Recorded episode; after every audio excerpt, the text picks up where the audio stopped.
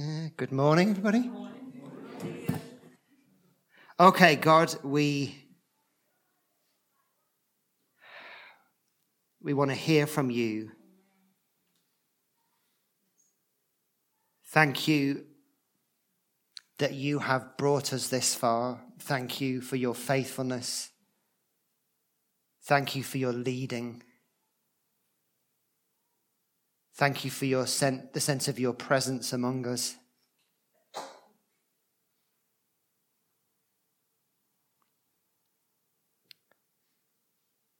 And we want to listen, Lord, this morning to what you are saying for us as a people for this year, that we might be led by you and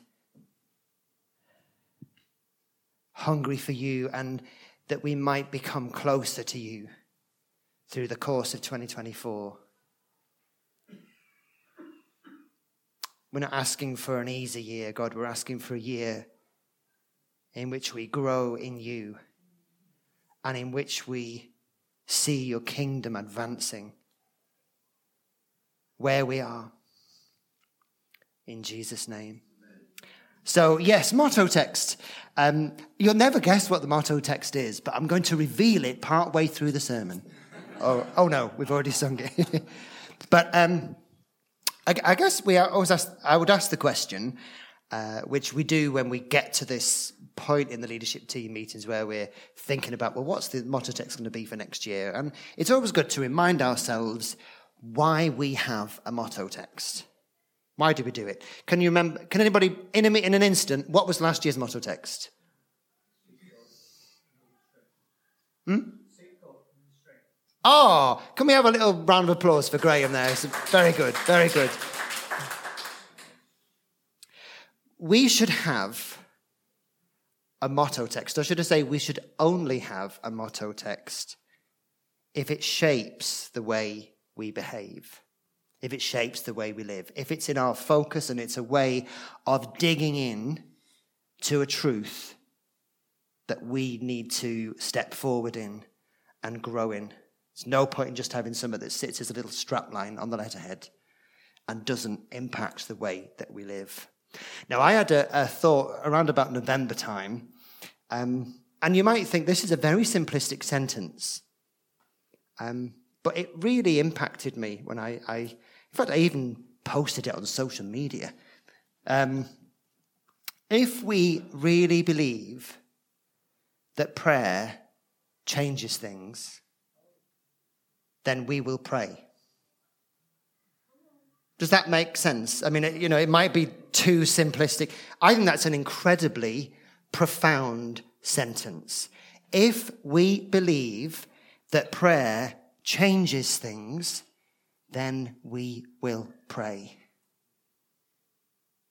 If prayer is the last thing we think about doing when we get under stress, or when things get difficult, or when we have a headache, or when there's stuff kicking off that we don't have the answers to, and we go, first of all, to panic, or we go, first of all, to the paracetamol, there's nothing wrong with paracetamol, and maybe sometimes we do need to panic. But if our first port of call is not committing something to God, then we need to grow in our understanding of how much prayer changes things and how much of an impact connecting with God on something and speaking His word over something has on the situation. If we really believe that prayer changes things, then we will pray. And what I'd love is if, as we take this passage and think about it this year, and maybe dig into it in a couple of, and maybe in our life groups, and we keep it in our minds wouldn't it be great if we become more and more and more of a praying people this year? Like, just think about the, the impact that that could have on our lives and the way that we the way that we live them. So let's read the passage, and you may remember back to uh, I think it was 2018. We had a, a, a motto text from this same passage. And, uh, and it was actually the one that we had a song to, uh, which I think Joel really liked that song, didn't you? Encourage one another and build one another up. Encourage one another and build one another up. Uh, so this is the, um, the, the passage for this year, and uh, where are we? Okay, 12 to 22. Dear brothers and sisters, honor those who are your leaders in the Lord's work. They work hard among you and give you spiritual guidance. Show them great respect and wholehearted love because of their work, and live peacefully with each other.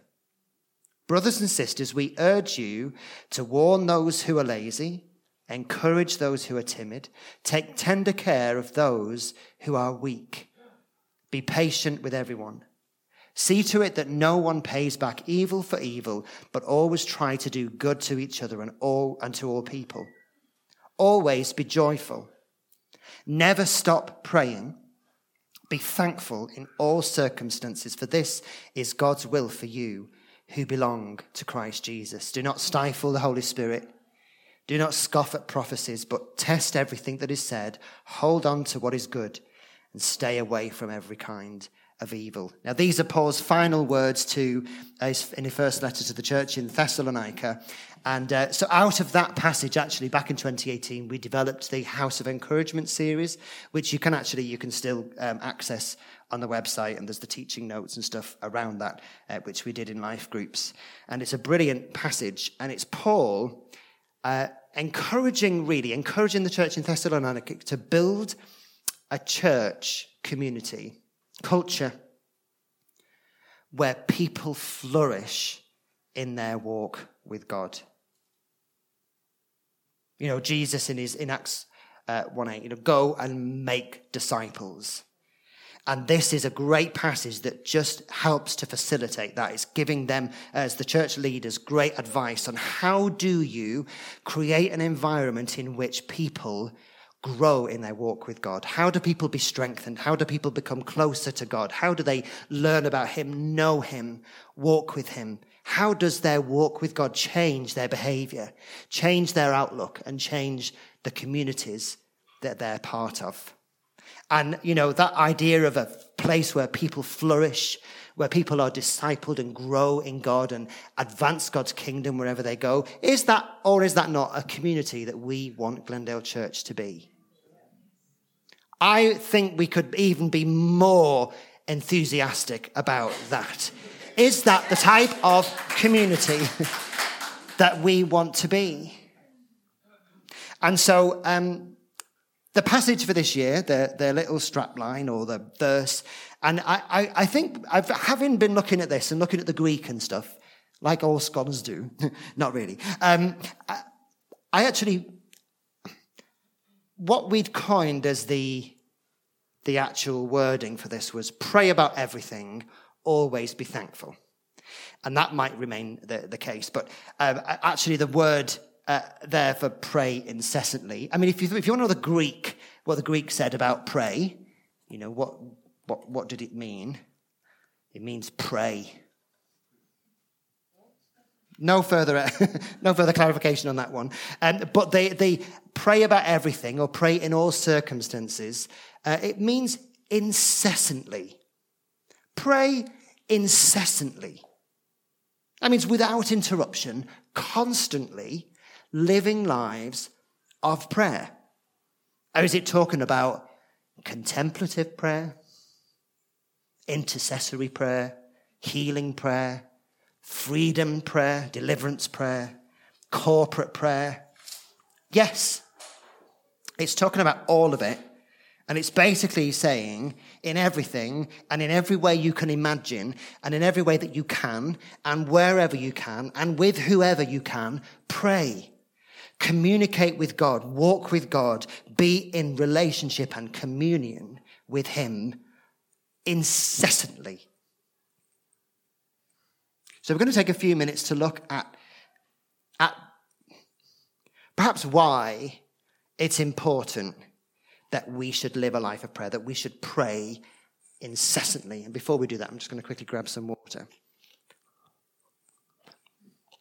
Firstly, because we were created for relationship with God. Look back to Genesis God creates people, and there's this pattern that they have of every evening in the cool of the day just hanging out with God in relationship. There was a, a familiarity and a growing together in relationship because they spent time together, walking together in the cool of the day, communicating, just being together in relationship. Um, now, Colleen and I, we like an evening walk. Um, and back in 2018, so Colleen came to Newbury uh, to work in the church in 2018.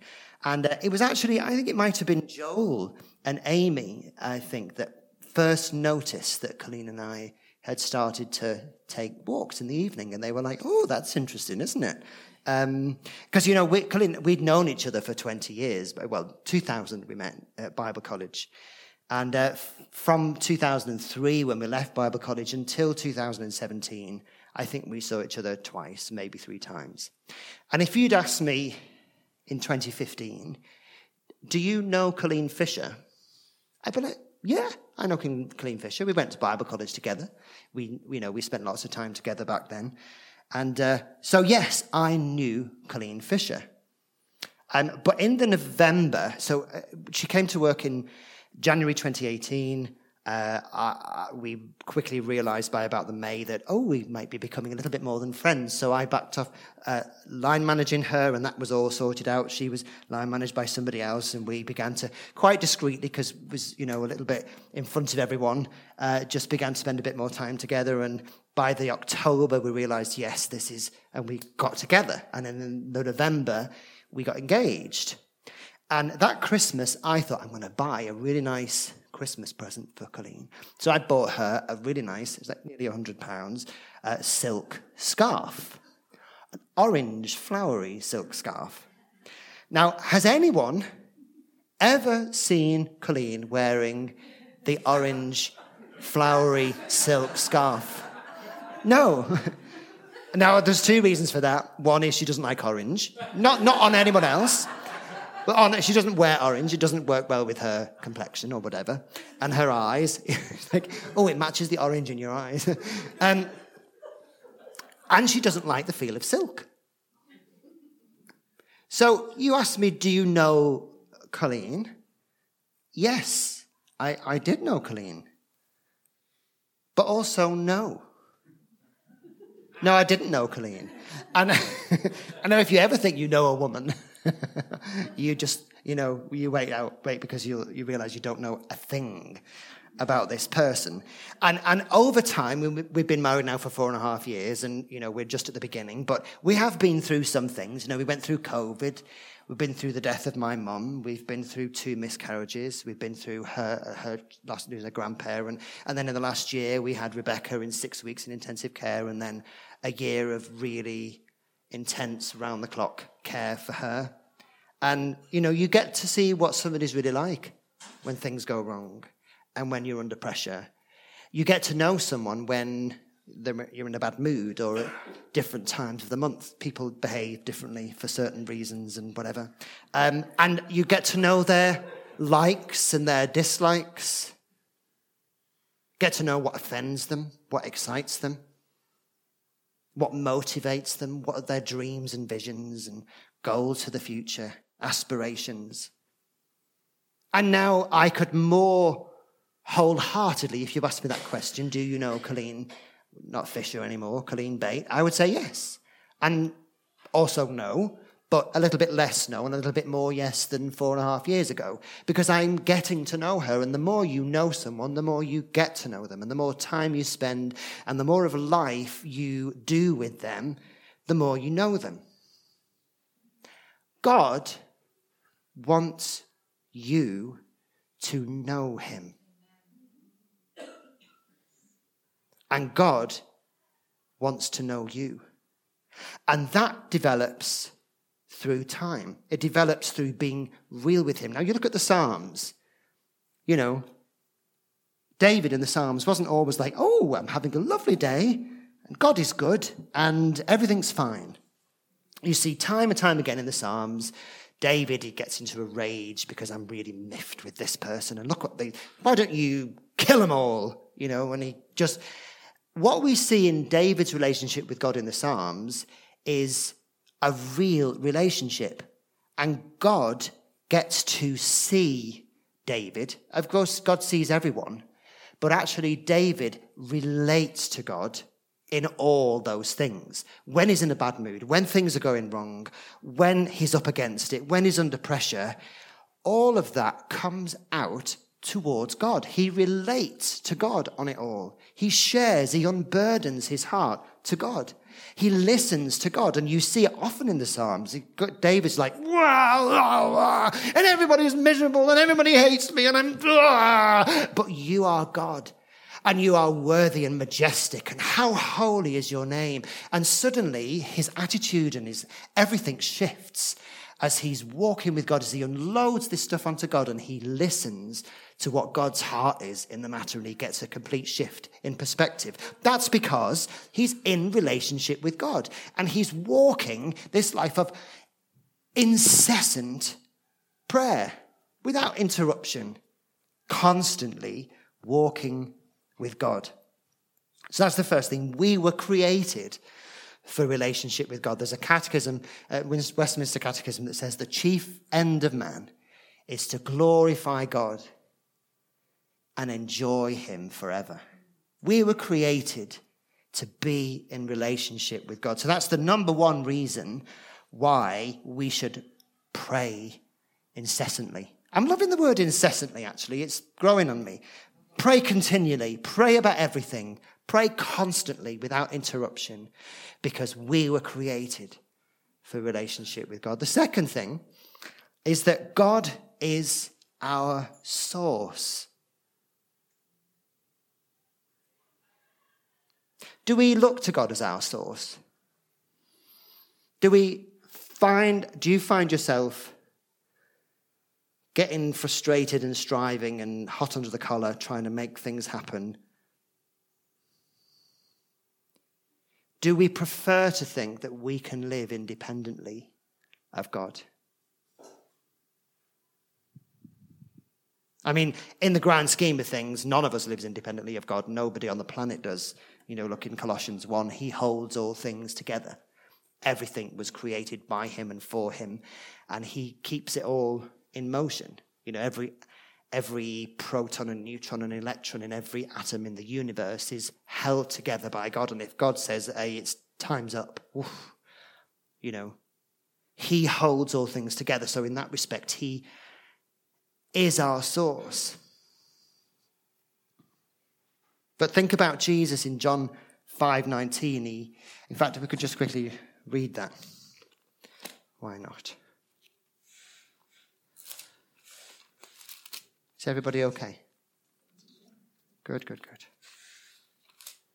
John 5:19. So Jesus explained, I tell you the truth, the Son can do nothing by himself. He does only what he sees the Father doing.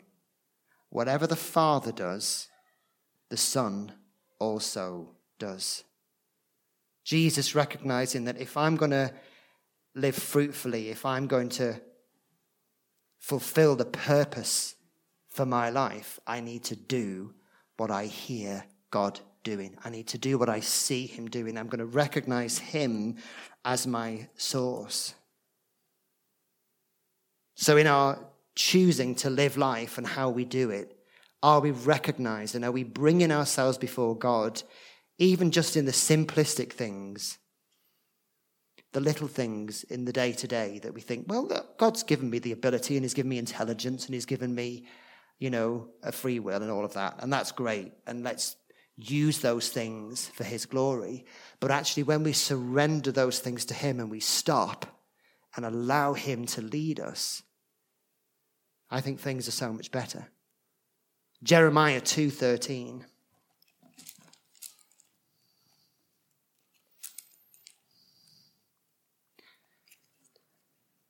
Sorry. In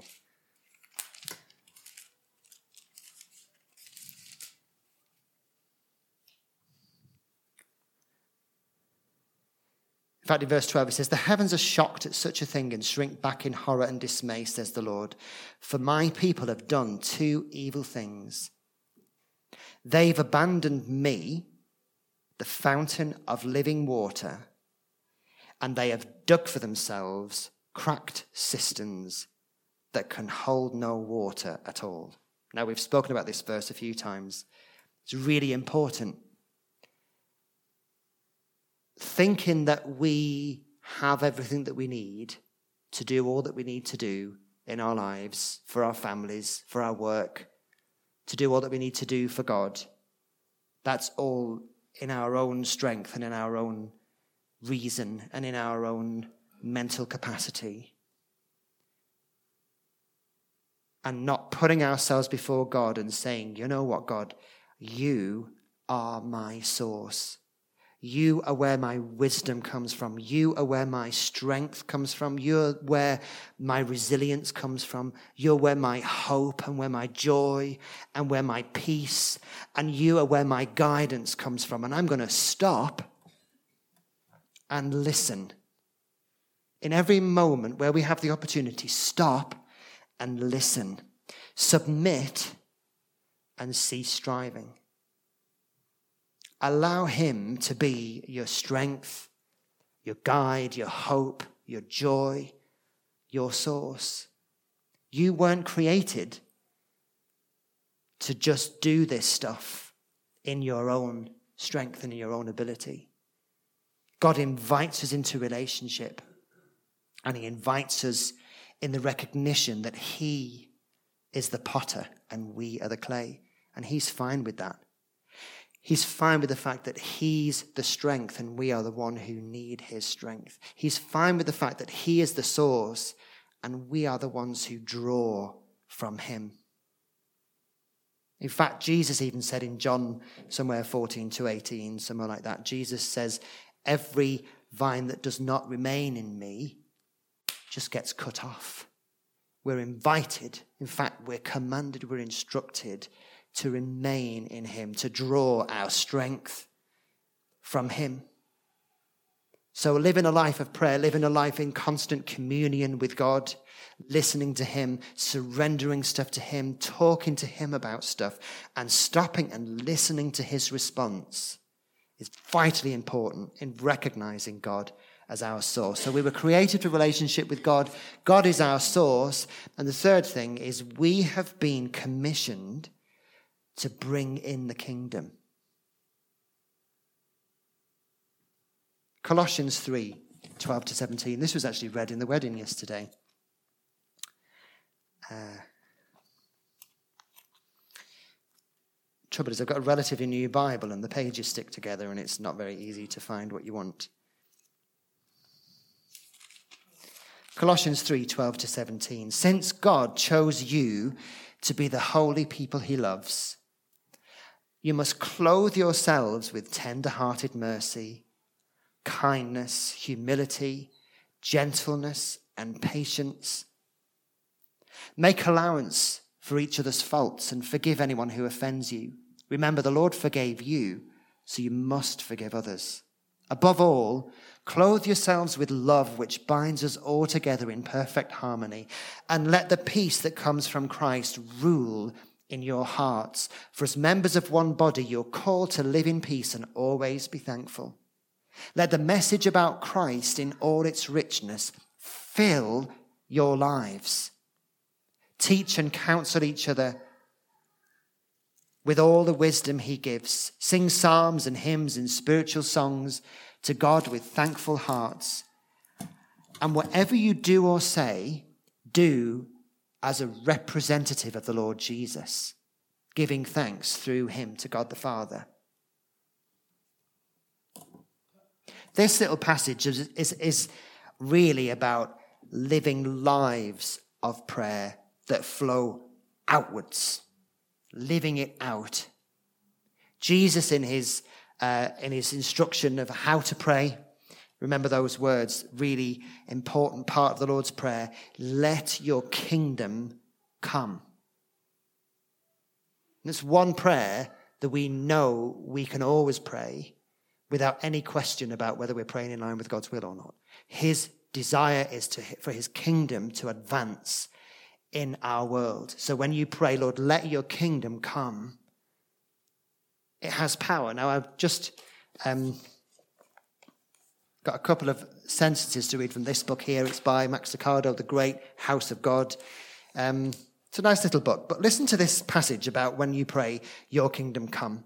It says, When you say, Thy kingdom come, you are inviting the Messiah himself to walk into your world. Come, my King, take your throne in our land. Be present in my heart. Be present in my office. Come into my marriage. Be Lord of my family, my fears, and my doubts. This is no feeble request. It is a bold appeal for God to occupy every corner of your life. Imagine God occupying every corner of your life. Lord, let your kingdom come in my mind and my behavior. Let your kingdom come in my family. Let your kingdom come in my community. Let your kingdom come in my workplace, in my school, in my college, in my social networks. Let your kingdom come. Let your kingdom advance. That last few verses, the last verse actually, about everything that you do, do as a representative of the Lord Jesus. I was talking to someone last night who does some work with the, Foreign Office with um, supporting what are they called? Ambassadors. Now, an ambassador is someone in another country, another territory, who has the authority to speak and act on behalf of the government they represent. So if you're the ambassador to Germany, you can go, you can actually, you, you can act and speak. The things that you say, you are speaking, authorized to speak on behalf of the British government in Germany. And when somebody walks into an embassy, if you walk into the British embassy in Germany, you are actually under British rule when you're in that embassy. British law applies to you in that embassy. And actually, German police don't have jurisdiction in that embassy because that embassy is under the authority of the United Kingdom. You have been commissioned and you have been authorized to act and walk and speak and behave as a representative of the Lord Jesus Christ. When you walk into a room, it could be as if, as if Jesus walked into the room. Now, you just take a look at the Gospels, maybe this week, read one of the Gospels, and you just have a look at some of the things that happened when Jesus walked into a room. What happened when Jesus walked into a room? Nothing remained the same. The authority of the kingdom of God broke out wherever Jesus went. In every conversation, in every room, in every place he went, the authority of the kingdom of God stepped in with him. And we have the invitation, we have been authorized. And when we're walking in surrender to God, when we're listening to Him, when we're looking at what He's doing, when we're listening to what He's saying and going where He says to go, we go with His authority and we can begin to expect. And I, I long for more and more to see the stuff that Jesus saw when we walk into a room. Joshua 1 verses 2 to 3.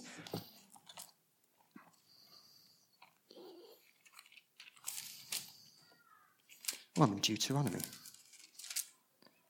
This is God's commission to uh, Joshua. He says, I promise you what I promised Moses wherever you set your foot, you will be walking on land that I have given you.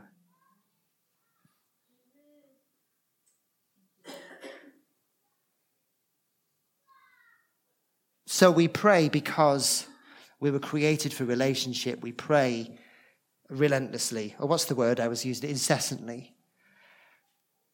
Because God is our source. He's where our strength comes from. He's where our wisdom comes from. Our joy, our hope, guidance. And we pray because we have been commissioned. Commissioned. Not really, you know, he didn't say to his disciples, if you really feel like it, you know, you might want to make the odd disciple here and there. It doesn't matter if not, but, you know. He's like, go and make disciples.